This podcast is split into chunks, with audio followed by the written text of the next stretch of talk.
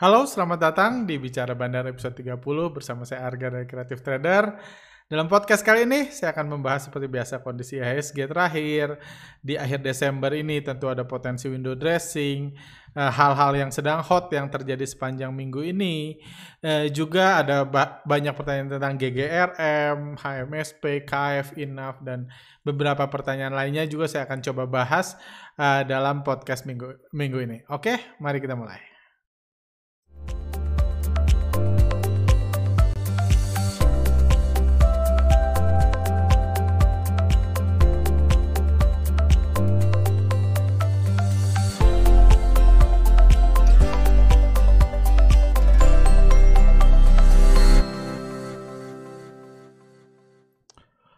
Oke, okay. uh, eh, hari ini uh, minggu ini uh, ini pergerakan IHSG uh, cukup sehat IHSG di bulan Desember ini. Investor asing juga kembali ada uh, inflow beberapa hari terakhir di uh, ini di penghujung minggu ini. Jadi kondisi marketnya cukup sehat. Uh, IHSG-nya sempat terkoreksi di awal Desember uh, di ini di tanggal 4 ini, tapi menjelang penutupan uh, minggu ini bergerak naik. Overall, kalau kita lihat kinerja IHSG minggu terakhir uh, naik 1,98 persen. Ini cukup bagus di bulan Desember dan ya uh, ini ya, ya sama seperti yang kita bahas di awal uh, bulan di akhir November juga ya. Ini sentimen window dressing yang memang ya saya bahkan mengatakan mungkin di Desember ini asing mah nggak bebas kayak gitu. Jadi karena ada kepentingan window dressing yang itu sudah include semua big player di dunia. Cuma satu poin yang menurut saya cukup menarik dalam uh, dalam kondisi kali ini adalah IHSG year to date-nya udah minus cuman minus 5,73 persen. Jadi ini sangat-sangat menarik karena se, uh, ya berarti uh, kalau IHSG kalau bandar-bandar mau IHSG ditutup positif plus 0,01 persen atau 0,5 persen aja menurut saya itu akan memberikan pesan yang sangat baik buat para pelaku pasar, terutama newbie-newbie yang pengen masuk ke bursa saham karena itu sudah sudah memberikan konfirmasi ketegasan bahwa bandar udah nggak main ekonomi-ekonomian lagi di bursa saham bahwa ekonomi resesi boleh, resesi global boleh, pengangguran di mana-mana, covid ke mana-mana boleh terserah gitu, itu urusan luar. Di bursa saham itu benar-benar sudah apa ya terkonsentrasi lah, sudah bandar itu udah kebal itu semua.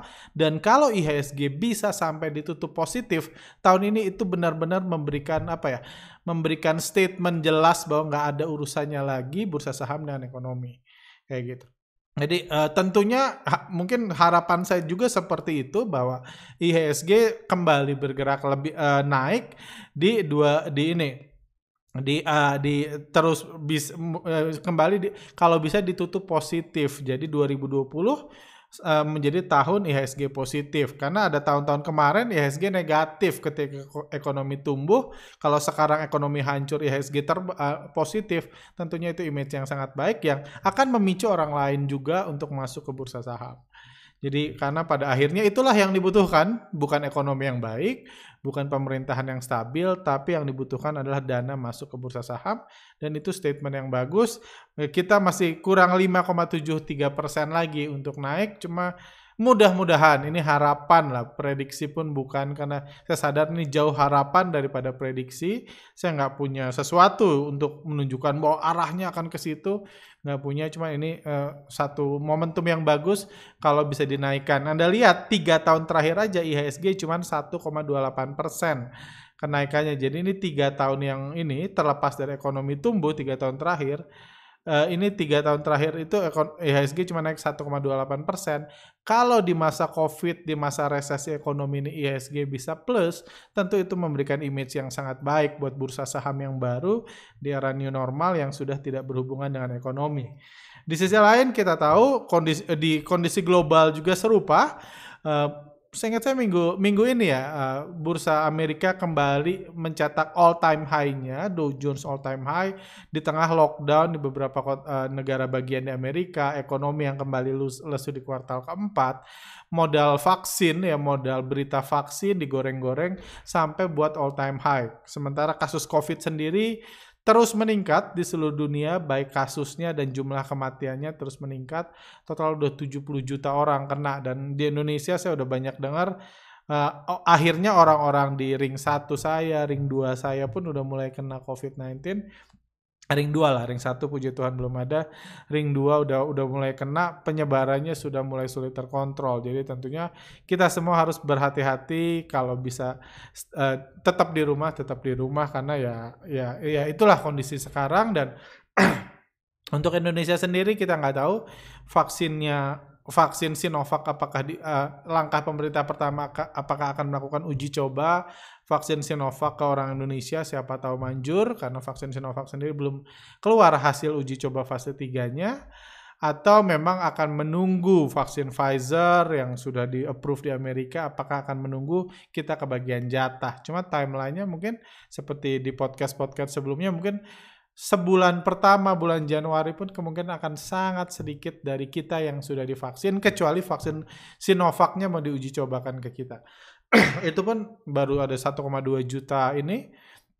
Mungkin uh, ya dan sebagian mungkin nggak mau ya pakai vaksin uji coba kayak gitu. Jadi kita lihat lah jadi ekonomi sendiri kemungkinan masih akan lemah dan harapan kita ya bulan Januari pun memanfaatkan lemahnya ekonomi bursa saham masih terus berkibar karena orang terus masukin uang ke bursa saham kayak gitu. Nah, hal lain yang juga mau saya bahas adalah ini uh, ini Instagram kami kemarin gitu post Instagram kami kemarin kami kasih judul air susu di baras air tuba ini ada hari Kamis tanggal 10 Desember ada keluar berita kalau kasus Jiwasraya sudah merembet ke ranah perdata. Kenapa kami sebut air susu dibalas air tuba? Karena ya menurut saya ini sangat-sangat keterlaluan. Saya nggak tahu siapa yang mengangkat, cuman ya saya, saya, saya, saya tahu saya bukan korban jiwasraya, jadi mungkin saya nggak tahu apa yang dirasakan mereka. Cuman karena pada akhirnya kita tahu eh, bandar sudah kerja keras untuk menerbangkan saham-saham eh, karena Jiwasraya banyak pegang saham BUMN, udah sering dibahas juga saham-saham apa aja yang di portfolio mereka yang udah diterbangin secara luar biasa. Ada KF, ada INAF, ada SMBR itu udah diterbangin gila-gilaan sampai ada yang sampai hampir 1000% di tahun 2020 aja. Padahal ini perusahaan-perusahaan nggak ya bisa bilang kinerjanya menyedihkan lah perusahaan uh, eh, KF bisnis bisnis farmasi bisa uh, labanya turun di uh, tiga kuartal pertama 2020 kan itu menyedihkan banget di masa covid ketika semua orang peduli kesehatan laba mereka bisa turun. Inaf tetap rugi SMBR rugi tapi harganya udah terbang luar biasa. Ini kerja keras ibu kos yang harusnya dihargai menurut saya. Harusnya diapresiasi mereka proses aset recovery dengan menggoreng saham-saham BUMN itu untuk meningkatkan kinerjanya.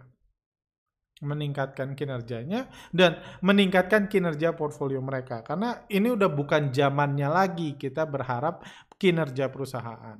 Bayangin kalau eh, nasabah Jiwasraya harus uh, apa asetnya harus nunggu dividen dari Inaf dan KF setahun satu rupiah, setahun satu rupiah gitu kapan beresnya? Setahun dua rupiah gitu kapan baliknya itu uang hasil goreng-gorengan? Jauh lebih baik langsung aja digoreng uh, dividennya satu rupiah ya nggak apa-apa tapi harga sahamnya kita naikin dari empat dari 600 ke 4000 itu kan udah naik 3400 rupiah. Kayak gitu. Nggak nggak harus nunggu 3400 tahun kan untuk mendapat 3.400 rupiah cukup digoreng selama tahun 2020.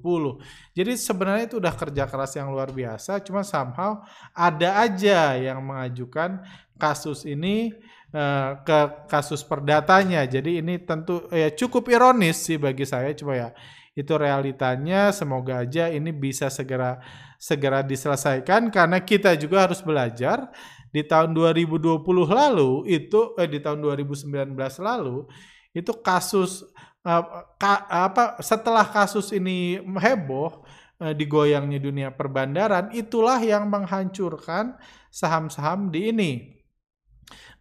Kita tahu kasus heboh jiwasraya ketika masuk ke ranah ranah ini ranah hukum pidana pidana sampai Om Beni sama Om Heru sampai harus dipenjara seumur hidup uh, itu yang itu trigger dari kehancuran semua saham-saham ini Masa sih kita harus lakukan lagi itu ya mungkin mereka udah ditangkap tapi kan ibu kos itu ada sosok lain masa sih harus kita uh, kenakan lagi ke ranah perdata. Jadi Uh, dan ya ini sesuatu yang harapan kita bisa segera diselesaikan win-win solution dan tentunya yang paling penting adalah nggak menyebabkan kemarahan buat Bandar KF, buat Bandar Inaf dan banyak saham-saham top performer tahun ini kan mereka semua karya-karya uh, karya-karya mereka-mereka ini. Jangan sampai mereka marah hancur semua sahamnya.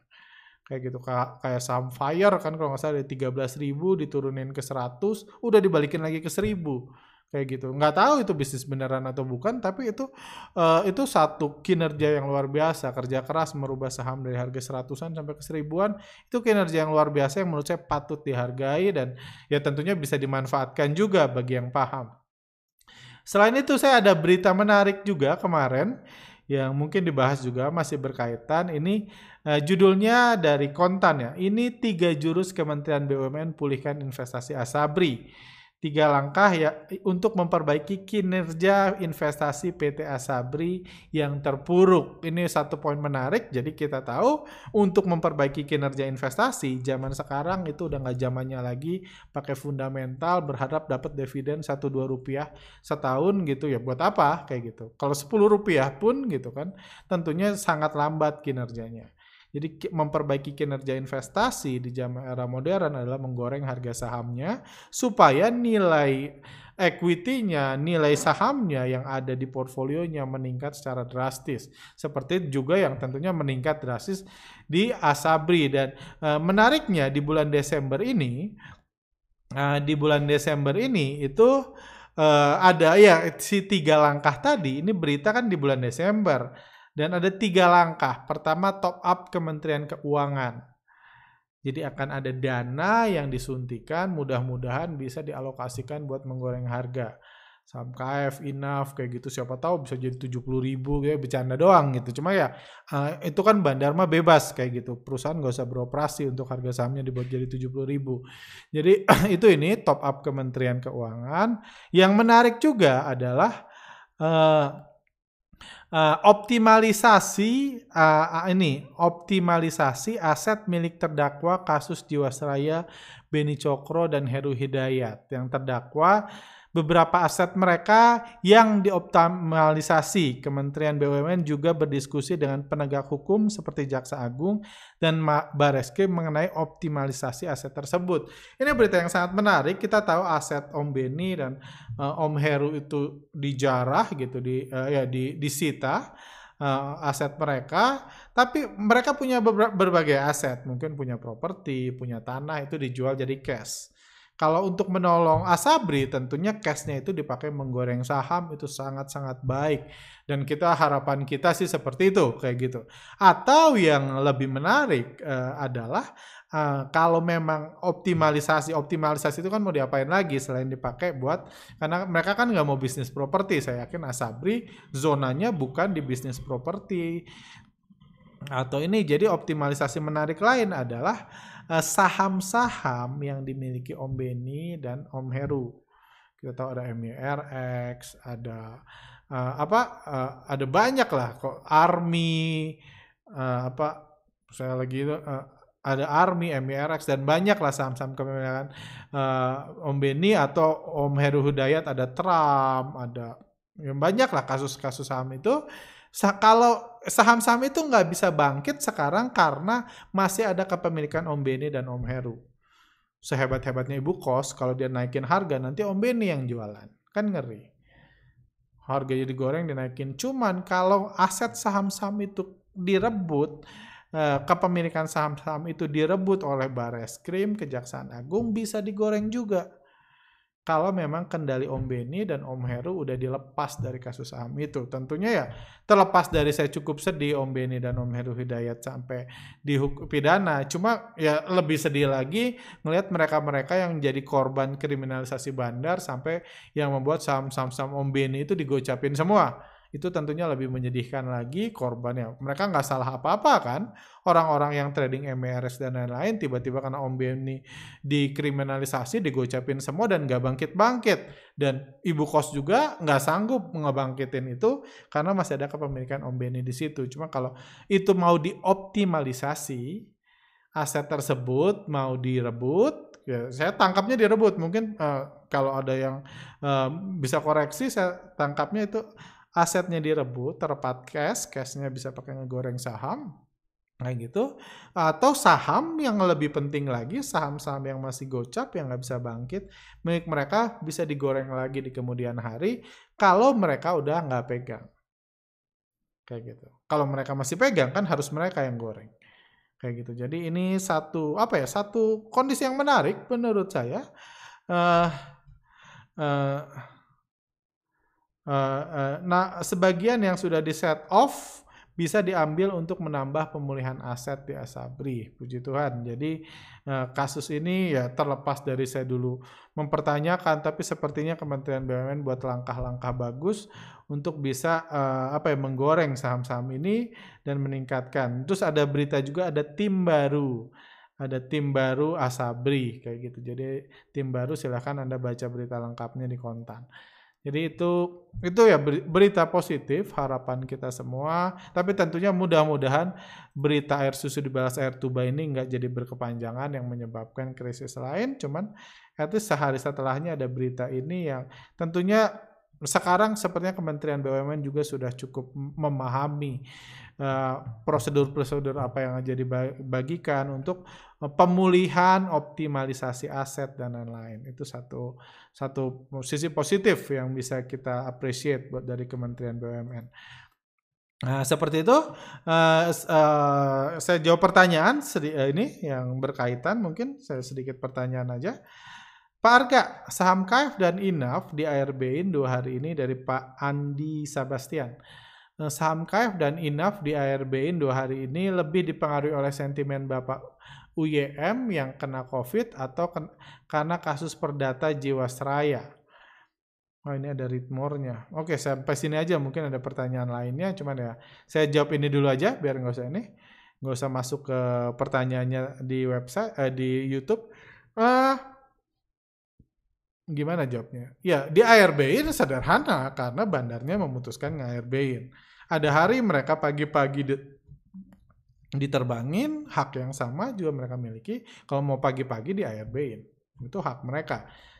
Apa apakah ada uh, dipengaruhi sentimen UYM kena COVID? Ya, saya rasa uh, saya nggak ngerti kok, kok bisa gitu Pak Pak UYM kena COVID, kenapa harus di ARB-in sahamnya kayak gitu ya? Simply gayanya aja sih kayak gitu. Karena uh, kalau saya kena COVID pun saham saya nggak otomatis ARB kan. Karena untuk ARB harus ngejual, ngebanting sampai bitnya habis pagi-pagi langsung ketakutan semua. Jadi butuh ada transaksi. Virus nggak bisa menyebabkan harga saham turun kayak gitu. Virus apalagi virus covid gitu nggak membuat harga saham turun. Karena virus ini kan vi, bukan virus komputer yang masuk ke server BEI sehingga harga sahamnya bisa turun gitu. Bisa ARB kan enggak ini virus yang kena ke manusia. Dan itu nggak men-trigger orang tiba-tiba menjual sahamnya kalau dia kena virus. Jadi nggak ada hubungannya. Menurut saya dengan uh, uh, uh, sentimen Ustadz UYM kena COVID tapi tentunya kita berdoa biar beliau segera sembuh Uh, atau karena kasus perdata Jiwasraya ini yang lebih ini mungkin ya lebih menarik. Uh, nah saya nggak tahu sih, uh, saya nggak tahu kasusnya seberat apa, siapa aja yang dirugikan di situ, siapa aja yang dituntut. Saya belum pu belum punya cukup informasi. Cuma menurut saya ini terlalu dini untuk menganggap uh, di ARB-nya KF dan INAF dua hari terakhir itu ada hubungannya dengan perdata Jiwasraya. Tentunya kalau ini membesar, banyak pihak-pihak dirugikan, tentunya ada potensi buat kemarahan lagi dan dihancurin lagi ada. Cuman menurut saya too early to tell sekarang nggak harus kita nggak seharusnya saya pribadi belum khawatir kejadian itu sampai detik ini akan merembet seperti 2019 lalu kayak gitu Uh, itu aja sih menurut saya. Cuman uh, apa ya? Uh, di, uh, ya, menurut dan kalau anda mempelajari kasus KF, INAF di hari-hari sebelumnya juga memang gaya ibu kos kan seperti itu. Gaya ibu kos anda lihat di sini diterbangin, di ARB-in, terbangin, jatuhin, terbangin. Itu sesuatu gaya yang sudah biasa. Gaya beliau ya beliau yang nyetir, tentunya orang nyetir punya style habis diterbangin, di, pom semua orang ini terus di airbain sampai panik.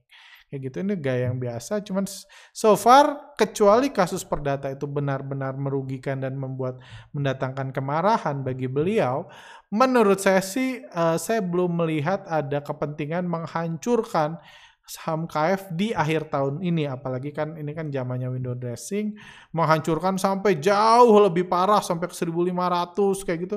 Menurut saya nggak ada kepentingan itu kayak gitu. Jadi mumpung banyak berita bagus yang bisa digoreng-goreng kenapa dihancurkan kayak gitu. Kalau mau hancurin tahun depan aja. Setelah kinerja akhir tahun dicatat. Jadi ya itu pandangan saya. Cuman ya mungkin satu hal lagi menarik dari pertanyaan ini adalah uh, apa ya mungkin ini transformasi di bursa saham yang baru di mana sekarang kenaikan penurunan harga saham itu eh, nggak hanya dikaitkan dengan ini kan dengan ekonomi kalau dulu kan selalu dikaitkan ekonomi karena labanya menurun karena ekspektasi penjualan dan pernya berapa, PBV-nya berapa. Cuma kalau kita lihat pertanyaan dari Pak Andi Sabastian ini udah dikaitkan di dua topik yang tiga topik malah. Pertama topik uh, uh, itu pemuka agama, uh, pemuka agama, kedua kesehatan, ketiga hukum. Dan ya, dan menurut saya itu jadi membuat bursa saham jadi lebih apa ya? Uh, lebih menarik gitu, lebih menarik kalau ke depannya nggak semua harus di, jadi uh, keputusan bandar itu nggak harus dikait-kaitkan selalu sama ekonomi. Maksudnya dikait-kaitkan ya ditanya sama ahli ekonomi Kenapa ya KF sama INAF diturunin bandar di ARBN bandar? Kalau Anda tanya ke orang ekonomi, dia jawabannya akan dari sisi ekonomi. Tapi kan kalau Anda tanya ke orang kesehatan beda kan? Kalau Anda tanya ke dokter, oh mungkin karena kasus COVID-nya meningkat. Mungkin karena ininya ini gitu. Karena vaksinnya dipertanyakan. Mungkin karena pertumbuhan sel-sel ya terserah Anda tanya ke siapa kayak gitu. Atau yang lebih menarik lagi, kalau ke depannya bursa saham dihubungkan sama keagamaan misalnya. Keagamaan terlepas dari agamanya apa, siapa pemuka agamanya, tapi kan kalau uh, kalau trader senior biasa punya quote seperti ini kan. Harga saham naik turun, uh, besok naik atau besok turun, yang tahu cuma bandar atau Tuhan.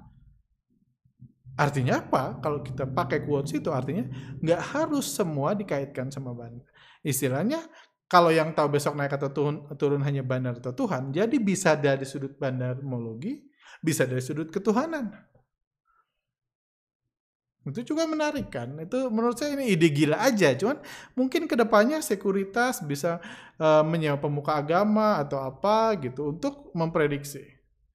Atau untuk ditanya kenapa nih harganya naik, kenapa harganya turun kayak gitu.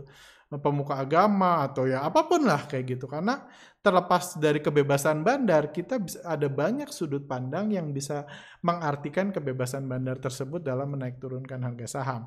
Ini satu poin menarik yang bisa kita ini karena karena pada akhirnya kan naik turun besok harga saham naik turun naik atau turun hanya bandar dan Tuhan yang tahu. Kalau kita nggak bisa tanya bandar mungkin kita tanya Tuhan. Kayak gitu. Nah, lanjut Uh, per, uh, Diego Tan, mohon waktu dan kesediaan Pak Arga untuk membuat video analisa mendeteksi pergerakan bandar asing atau lokal lewat broker summary. Thank you so much. God bless you.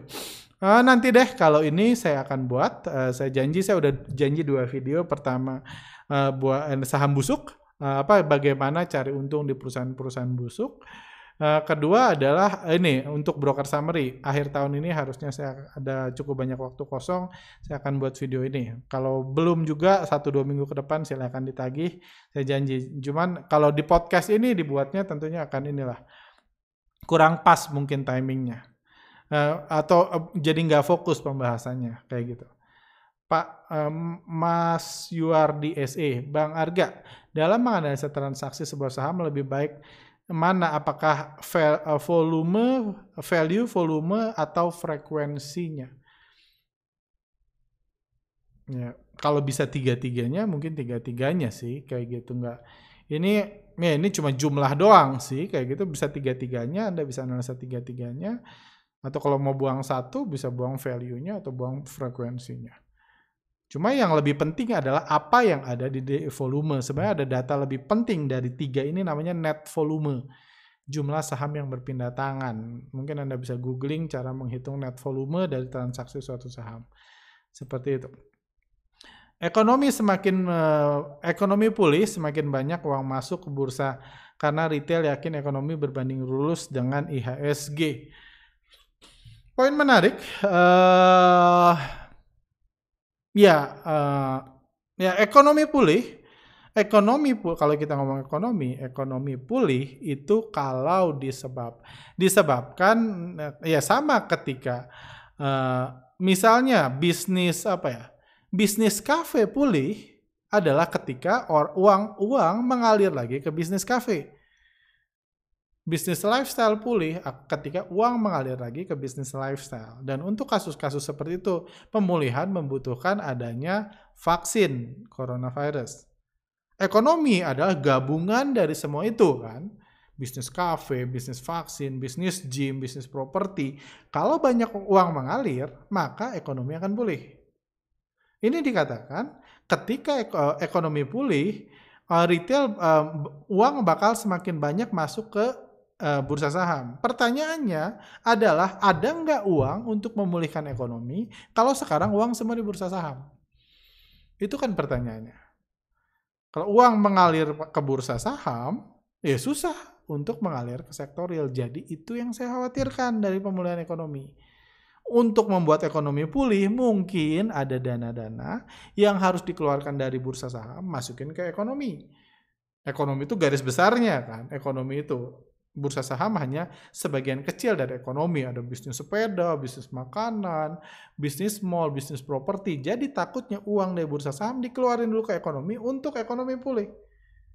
Dan yang yang jadi korban tentunya bisnis bursa saham. Itu kekhawatiran saya. Tapi minggu lalu kalau nggak salah saya lunch sama seorang bandar, uh, tapi bukan bandar saham, bandar sektor lain. Kayak mungkin bapak uh, beliau dengar, uh, ya ini, cuman saya kasih ini aja uh, pandangan beliau bahwa ya, beliau pengusaha besar bandar di satu sektor, cuma mereka uh, beliau baru trading saham. Ya saya lupa nanya sih dia terakhir mulai trading saham kapan. Cuma di masa pandemik ini beliau lagi lagi fokus-fokusnya trading saham. Beliau enjoy banget trading saham. Dan dari sudut pandang beliau uh, mengatakan bahwa dia nggak nggak sepenuhnya setuju bahwa setelah ekonomi pulih bisnis ini uang akan keluar dari bursa saham. Karena pandangan beliau yang dimasukin ke bursa saham itu ada uang-uang yang selama ini idle Mungkin selama ini dipakai senang-senang, sekarang senang-senangnya di bursa saham. Mungkin selama ini dimasukin deposito, sekarang dipakai uh, trading saham. Mungkin selama ini jadi uang yang selama ini nggak diapa-apain sekarang dan uh, dari sudut pandang beliau ada banyak pengusaha-pengusaha besar udah nangkap nih serunya tuker-tukeran saham, tuker-tukeran duit di bursa saham kayak gitu serunya trading saham dan menurut pandangan dia uang itu nggak akan dikeluarkan hanya karena ekonomi pulih. Terlepas dari saya nggak tahu berapa persen orang kayak beliau, berapa persen orang yang masukin uang ke bursa saham karena nggak punya opsi lain, dan ketika punya opsi dia pindah, saya nggak tahu mana lebih besar. Itu misteri terbesar untuk market 2021 nanti. Cuma ya itu ada pandangan lain yang mungkin bisa Anda olah juga. Saya pun masih sedikit mengolah, masih mikir riset apa yang bisa saya lakukan untuk mengetahui seberapa besar dana yang seperti Bapak tersebut, Bapak beliau yang yang lunch sama saya minggu lalu, atau dengan yang simply uang masuk karena nggak punya opsi lain. Seperti itu. Pak, kasus GGRM kemarin di ARB-in, ada RX Akum. Kalau dilihat kasus ini apakah bandar juga cut loss? Terima kasih. Oke, kasus GGRM dan kasus HMSP menarik. Uh, jadi uh, misalnya ini, uh, jadi kita lihat di sini ada satu hal yang menarik. Jadi ada ini asing keluar. Sebenarnya saham ini nggak layak, nggak uh, layak di ini kan sebagai investor asing. Saham ini nggak layak. Uh, ah,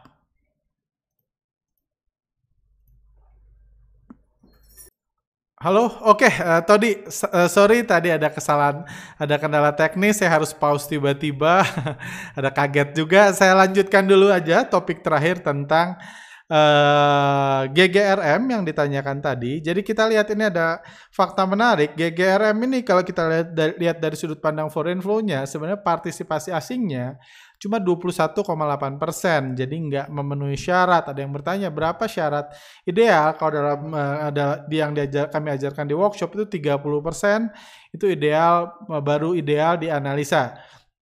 Coba terlepas dari 31%, persen, kita tahu GGRM itu kita lihat dulu ini dibandarin sama asing. Kalau Anda lihat di ininya di 2016 masih 57%. persen. Di sini masih 53 persen, cuman karena asing terus jualan, terus jualan. Di sini masih besar nih, ketika dia all time high-nya di 2018 52 persen. Cuman setelah itu asing memutuskan ya udah kasih aja ke lokal, harga sahamnya hancurlah seperti sekarang. Kayak gitu dari 10 ribu tinggal 41 ribu. Kayak gitu. Jadi jadi ini saham masih ya di titik inilah. Apakah ini di bandari asing atau di bandari lokal? Ya so far sih kalau kita lihat kenaikan ini asing jualan. Asing jualan, jualan konsisten. Eh, artinya kenaikan ini dimotori oleh bandar lokal. Bandar lokal yang nggak tahu kita nggak tahu ini kerja sama sama asing kah si bandar lokalnya atau enggak. Ya mungkin kerjasama kalau kerjasama dengan bandar lokal, kita tahu eh, yang jadi sasaran siapa? Yang jadi sasaran tetap investor retail. Kayak gitu nanti kita bisa lihat dari sudut pandang broker summary-nya. Hal menarik lainnya adalah kalau kita bicara GGRM, sebelum vaksin diumumkan, harga saham ini digoreng di bulan Desember. Dinaikin, dinaikin, digoreng, bahkan sampai siang-siang pas sebelum pengumuman digoreng dulu, baru dihancurin setelah pengumuman vaksin. Dan kita bisa lihat dalam kondisi ini siapa yang jadi korban. Uh, siapa yang jadi korban? Uh, kita ini misalnya uh, kita misalnya kita lihat dari kalau dari foreign flow kita lihat sebelumnya jualan tapi jualan nggak ngefek tapi dua hari terakhir jualannya besar jualannya besar, jualannya besar, harga malah jatuh. Kayak gitu. Kalau kita ngomong HMSP juga sama. HMSP juga lebih aneh kalau nggak salah. HMSP partisipasi asingnya juga 20%. Kita lihat di awal Desember ini digoreng. Tanggal 1 digoreng naik, dikerek naik, menjelang vaksin, eh, menjelang keputusan cukai, terus dikerek naik sampai siang paginya, udah itu dibanting dan kalau kita lihat di sini asing jualan, tapi harga naik. Kok di sini asing jualan harga turun? Jadi ada perbedaan kekuatan dari asing, padahal asingnya jualan. Kenapa ya? Karena partisipasinya kecil. Partisipasinya kecil, jadi asing nggak punya kekuatan untuk menggerakkan harga. Cuman kalau kita berasumsikan, di sini asing jualan, eh, asing jualan, bandar lokal masih ngerek harga. Kalau di sini sama-sama jualan sama-sama jualan. Kalau kita ngomong HMSP ini, harganya sebenarnya belum turun kalau dibanding level bulan November. November uh, ditutup masih 1525, sekarang masih 1555. Ini bisnis yang sama, perusahaan yang sama, digoreng dulu untuk dihajar di atas. Ketika uh, cukai diumumkan, bahkan sehari sebelum cukai diumumkan, uh, beberapa jam sebelum cukai diumumkan pun, dikerek naik HMSP terus dijual.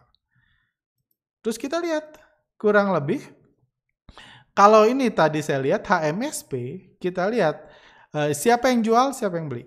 Siapa yang jual, siapa yang beli dari tanggal 1, ini salah satu contoh broker summary.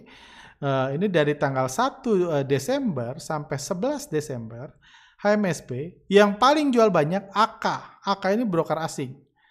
Dia di average 1600 dia berhasil jual 2,4 juta lot. ZP broker asing, BK broker asing, CG broker asing. Kita tahu yang jualan empat besar, ini totalnya udah hampir 500 M yang jual ini, broker-broker yang jual dari tanggal 1 total dari naik dan turun, broker-broker asing ini udah jualan uh, ya 500 M-an. Kita lihat siapa yang beli. Retail, broker YP, broker retail. Kita tahu retail nggak mungkin masuk AK, ZP, BK, CG. Kita lihat siapa yang beli. YP Mirai Asset, PD, uh, eh, PD itu uh, IPOT, SQ BCA Sekuritas, KZ, YU, AZ, ini AZ itu uh, uh, su, Sukor, uh, DR Retail, BQ uh, ini, uh, BQ itu uh, ini uh, Korean Investment, ada KK, ada MS. Kita lihat yang paling banyak beli YP, PD, SQ, ini nih. Terus KZ itu siapa? YU itu siapa? Ya mereka-mereka juga. Tadi bertanya RX itu siapa? Mereka-mereka juga. Karena di mana-mana orang yang cuman jualan nggak bisa ngegoreng harga. Gimana harga dinaikin di awal Desember kalau semua mereka jualan? Orang jualan kan either jualan di over atau hajar di kiri. Jadi harus ada yang ngebantu naikin. Kalau kita lihat ke GGRM, GGRM, GGRM, KZ, CG, BK, FS, DP, CS ini broker semua merah artinya broker asing yang beli YP lagi 111M. DH, DH itu uh, Sinarmas, Sinarmas beli 3,2M, DR, OSK, IPOT, Panin, Philips, BNI, BCA kita lihat yang beli dari tanggal 1 Desember ketika mulai naik sampai ketika dibanting. Jadi sebenarnya riset kami salah satunya ini fenomena saham-saham yang dulu dibandarin asing dan sekarang dibandarin lokal. Karena misalnya kita ngomong GGRM, GGRM kepemilikan, eh, sorry, GGRM eh, kepemilikan asingnya itu masih 50%, masih 50-50. Lokalnya 19, eh, 49, eh, asingnya berarti 51. Jadi asing masih punya banyak, cuma somehow sekarang kadang-kadang kalau naikin, bukan asing yang naikin ya naikinnya bandar pakai lokal. Jadi kalau ini ada kerjasama, kerjasamanya seperti apa, dan tentunya kalau bandar lokal sama bandar retail, bandar asing kerjasama, yang di yang jadi sasaran siapa? Ya retail. Kalau kita lihat pergerakan uh, eh, GGRM dan HMSP dari naik dan turun selama bulan Desember, yang paling banyak beli retail. Terus gimana ke depannya? Hmm, saya pribadi uh, agak sulit ketika saya ditanya ini karena saya pribadi tidak pernah beli saham rokok dan tidak akan beli saham rokok. Uh, karena ya memang itu nilai-nilai saya aja saya nggak mau jual beli saham rokok nggak pernah saham rokok bahkan kalau anda yang follow kami dari 3-4 tahun lalu dulu kami bahas pun nggak mau Cuma lama-lama saya sadar ya udahlah kenapa nggak dibahas. Cuma saya nggak pernah dan nggak bisa merokok. Jadi saya nggak pernah merasakan sendiri nih kebiasaan bandarnya gimana, pergerakannya bandarnya gimana. Jawaban ini pun saya siapkan tadi beberapa menit sebelum buat podcast saya siapkan jawabannya. Nah, jadi itu sih alasannya. Uh, jadi uh, kalau saya pribadi ngelihat besarnya aksi jual asing hari ini, eh hari Jumat kemarin di GGRM, di HMSP, Nah, terus kita lihat mungkin kita lihat transaksi broker summary di tanggal 11 tak aja gitu di GGRM tanggal 11 kita lihat KZ jualan yang beli retail retail. YP beli SQ beli GR beli DR beli KK beli DH beli. Menurut saya belum kalau saya kalau ini bukan HMSP kalau ini bukan GGRM ini INDF misalnya kasusnya sama persis tapi ini INDF gitu saya masih akan menunggu aksi jual ini berakhir. Mumpung ini saham besar dan ini bulan Desember, aksi jual raksasa-raksasa ini berakhir. Kita nggak tahu berakhirnya kapan kah, Senin kah, Selasa kah, Rabu kah, atau nanti di akhir tahun, kita nggak tahu. Kita tunggu aja, baru memanfaatkan pembelian. Kayak gitu. Kalau kita belajar tahun 2019 lalu, ketika cukai dinaikkan harga jatuh, tapi ketika pengumuman, ketika kalau nggak salah di awal tahun misalnya GGRM kayak gitu, nah di awal tahun, nah di awal tahun kan cukai dinaikkan itu per awal tahun, di awal tahun naik saham GGRM. Di awal tahun ketika cukai mulai dinaikkan malah naik. Ini tentu ada masalah COVID, jadi kita nggak bisa ini dan cukai selalu naik anyway uh, cukai akan selalu naik setiap tahun. Jadi sebenarnya ini udah terdiskon dan kalau kita mau fair, uh, harga saham HMSP misalnya masih naik di bulan Desember. kita nggak bisa cuma ngomong perbandingan dari sini ke sini aja. Kita harus perbandingan juga dari awal Desember sampai sini. Jadi udah digoreng dulu, baru dibanting ketika pengumuman cukai diputuskan. Dan sampai dan kalau kita lihat transaksi uh, ini di hari terakhir terlihat pemain besar masih jualan. Jadi saya pribadi karena goal saya ngikutin pemain besar, kita lihat uh, eh, HMSP pun AK jualan 1,4 juta lot di hari Jumat. Yang beli retail-retail saya milih belum beli dulu. Kalau mereka tiba-tiba berbalik, ya mereka ini. Uh, mereka tiba-tiba berbalik beli, ya kita ikut beli kalau Anda mau beli. Kalau nggak jual nggak apa-apa, tentunya banyak saham lain. Jadi kurang lebih itu uh, materi saya hari ini. Mudah-mudahan bermanfaat buat rekan-rekan. Uh, sorry tadi kesalahan teknisnya, semoga nggak terlalu mengganggu.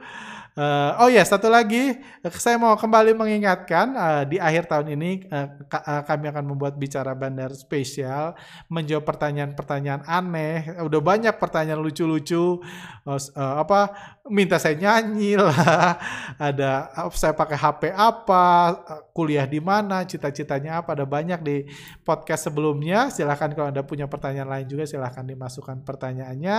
Nanti di akhir tahun saya akan jawab. Tentunya kalau anda punya pertanyaan dari materi ini, dari pembahasan saya di sini juga tetap boleh ditanyakan dan saya akan bahas untuk Q&A di sesi Q&A tengah minggu ini. Oke, uh, itu dulu buat uh, kali ini. Sehat selalu buat rekan-rekan semua. Silahkan like kalau suka, dislike kalau nggak suka. See you next time.